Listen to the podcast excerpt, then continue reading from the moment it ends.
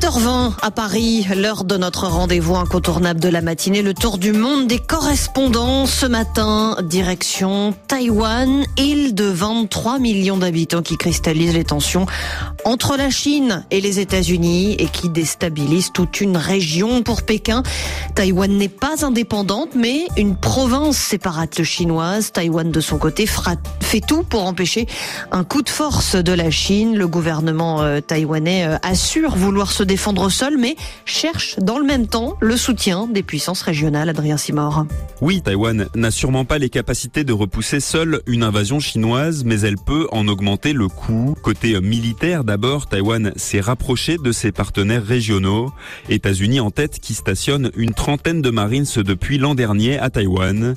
Taipei a de son côté envoyé 40 militaires sur l'île de Guam pour des entraînements conjoints avec les forces américaines. Et puis cette stratégie a un volet diplomatique, en témoignent les visites de délégations étrangères à Taïwan qui se sont multipliées ces dernières semaines, et ce malgré la colère de Pékin. Objectif montrer à la Chine que Taïwan est soutenu au-delà des États-Unis. De quoi rassurer un peu les Taïwanais. Selon de récents sondages, ils sont plus de 60% à s'inquiéter d'une agression militaire chinoise. Adrien Simor, après s'être longtemps gardé de froisser la Chine, le principal partenaire économique euh, en Asie, euh, donc de la Chine, le Japon, manifeste aujourd'hui son soutien euh, à Taïwan. Frédéric Charles, Tokyo laisse ouvertement entendre désormais que le Japon serait aux côtés des Américains dans la défense de Taïwan en cas d'invasion militaire par la Chine. À peine 100 km séparent la petite île japonaise de Yonaguni de Taïwan. Le parti conservateur japonais au pouvoir déclare que toute action de la Chine contre Taïwan constitue une menace existentielle pour la sécurité du Japon. Au terme de la constitution pacifique japonaise, seule une menace existentielle autorise le Japon à se défendre. Et l'ancien premier ministre japonais Shinzo Abe déclare que ni le Japon ni les États-Unis ne pourraient rester sans réagir si la Chine attaquait Taïwan. Non loin de la petite île de Yonaguni, vous avez Okinawa. L'archipel japonais abrite la plupart des bases américaines au Japon. Le Japon serait fatalement entraîné dans une invasion de Taïwan, car la Chine ne manquerait pas d'attaquer aussi Okinawa.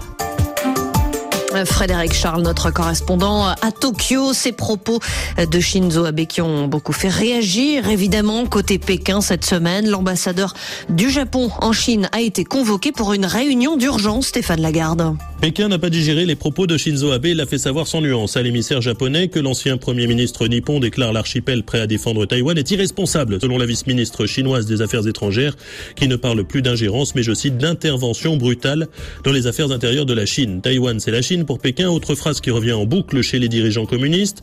Une phrase qui vaut pour tous ceux qui entretiennent des liens avec le gouvernement élu de Taipei, le Japon, la Lituanie, les États-Unis, les parlementaires européens. Nul ne devrait, je cite encore, sous-estimer la détermination et la force du peuple chinois. Une phrase empruntée au président Xi Jinping qui, le 8 octobre dernier, après le passage de près de 150 avions chinois dans le ciel taïwanais, promettait une réunification avec Taïwan par des moyens pacifiques, marquant là un glissement du discours de la lutte contre l'indépendance à celui de la réunification, ou plutôt de l'unification des deux rives du détroit de Formose. Stéphane Lagarde, Pékin RFI.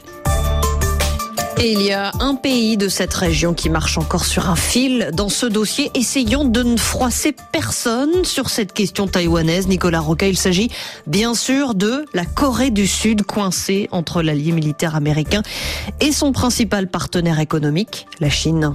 Une hausse des tensions autour de Taïwan est loin d'arranger les affaires sud-coréennes. Impossible de se fâcher avec l'allié historique américain, présent militairement sur le territoire, ni avec la Chine qui représente un quart des exportations. De plus, les deux pays sont d'une importance cruciale dans le dossier nord-coréen, plus intéressant pour Séoul que la question taïwanaise. Depuis plusieurs mois maintenant, le Sud pousse pour une déclaration commune de fin de guerre de Corée et doit asseoir les deux pays à la table des négociations pour l'obtenir. La prudence sud-coréenne vis-à-vis de Pékin est motivée par des intérêts diplomatiques et une dépendance économique, mais ne plaît pas à sa population. Depuis plusieurs années, une vision négative du voisin chinois semble s'imposer dans l'opinion publique, à tel point qu'un récent sondage montrait que le pays était plus détesté que le Japon, le colonisateur et l'ennemi historique de la nation coréenne. Nicolas Roca pour terminer ce tour du monde. Merci à tous nos correspondants. Leur travail, bien sûr, à retrouver sur notre site rfi.fr. Et concernant Taïwan, j'en profite pour vous signaler que vous pouvez à tout moment réécouter notre émission débat de cette semaine créée à Taïwan. C'était lundi. À retrouver sur toutes les plateformes d'écoute.